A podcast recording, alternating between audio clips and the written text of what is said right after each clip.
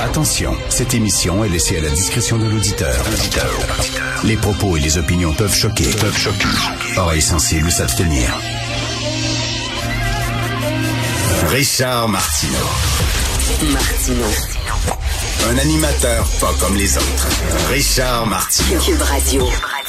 Bon mercredi tout le monde, merci d'écouter Cube Radio. Est-ce que vous connaissez le DSM Le DSM, c'est un c'est le manuel diagnostique et statistique des troubles mentaux. C'est le manuel qui répertorie tous les troubles mentaux qui sont reconnus par la communauté scientifique. Vous savez qu'avant, il y a plusieurs années, dans le DSM, il y avait l'homosexualité. C'était reconnu comme un trouble mental. On l'a enlevé, bien sûr, de ce manuel-là. Mais tu sais, ça, c'est le manuel. Tous les psychologues, tous les psychanalystes ont ce manuel-là dans leur bureau. Ils s'y réfèrent. OK? Donc, on fait la liste des troubles mentaux, que ce soit anorexie, schizophrénie, dépression, etc. C'est dans le DSM. Euh, et régulièrement, on en ajoute ou on en enlève en disant ce n'est plus reconnu comme un trouble mental comme c'était pour l'homosexualité. Wokisme. Wokisme, ça devrait être dans le nouveau DSM l'année prochaine. Je suis convaincu parce que c'est vraiment un trouble mental. Je suis désolé, il y a un problème. Vous avez... Euh, vous avez entendu parler euh, de ce livre-là, euh, Les nouveaux inquisiteurs, enquête d'une infiltrée en terre woke. Alors, c'est Nora Bussigny. Nora Bussigny, c'est une journaliste française. Elle s'est faite passer pour une woke et elle a infiltré le mouvement. Euh, regardez dans la bibliothèque de Cube Radio, elle a accordé cette semaine une entrevue à Sophie Durocher à son émission Nora Bussigny. C'était très intéressant ce qu'elle disait. Mais elle a dit, elle parlait entre d'une fille qui, qui, avait, qui avait de l'embonpoint, une fille qui était grosse, là, et euh, elle était devenue l'idole de sa gang de woke, la gang de woke qu'elle avait infiltrée. Il l'aimait parce qu'elle était grosse, était victime de grossophobie, puis elle était, elle était marginale, elle était mal jugée par le patriarcat etc. Et à un moment donné, cette fille-là, pour des raisons de santé, elle a dit, ben, je veux maigrir, je pense que je veux maigrir. Mon médecin m'a dit, il faudrait vraiment que je perde du poids. Et là, ils l'ont pas aimé. Ah, tu veux maigrir, toi, tabarnouche, c'est ça, tu veux rentrer dans le capitalisme, tu veux rentrer dans le... Puis là, soudainement, elle était persona non grata. Mise de côté, pourquoi? Parce qu'elle voulait maigrir, donc il les jugeait. Il jugeait sa personnalité par son poids.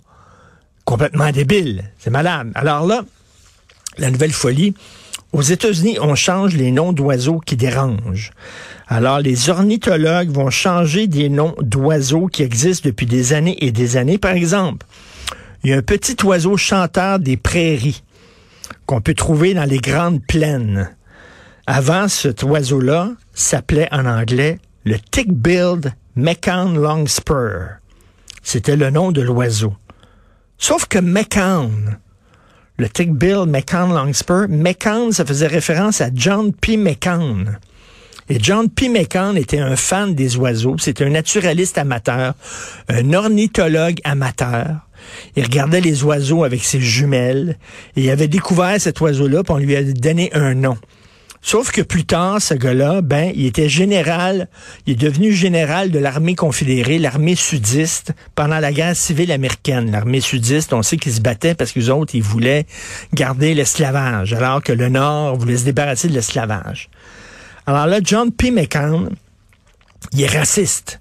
Donc, on a enlevé son nom au petit oiseau.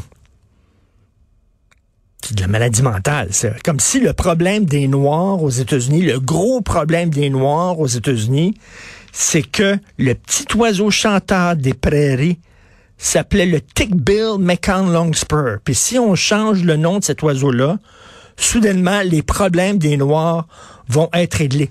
Mais dans ce temps-là, changeons plusieurs noms d'oiseaux. La grue. C'est un peu connoté, ça, négativement. T'as vu la grue? Faut enlever ça. La poule.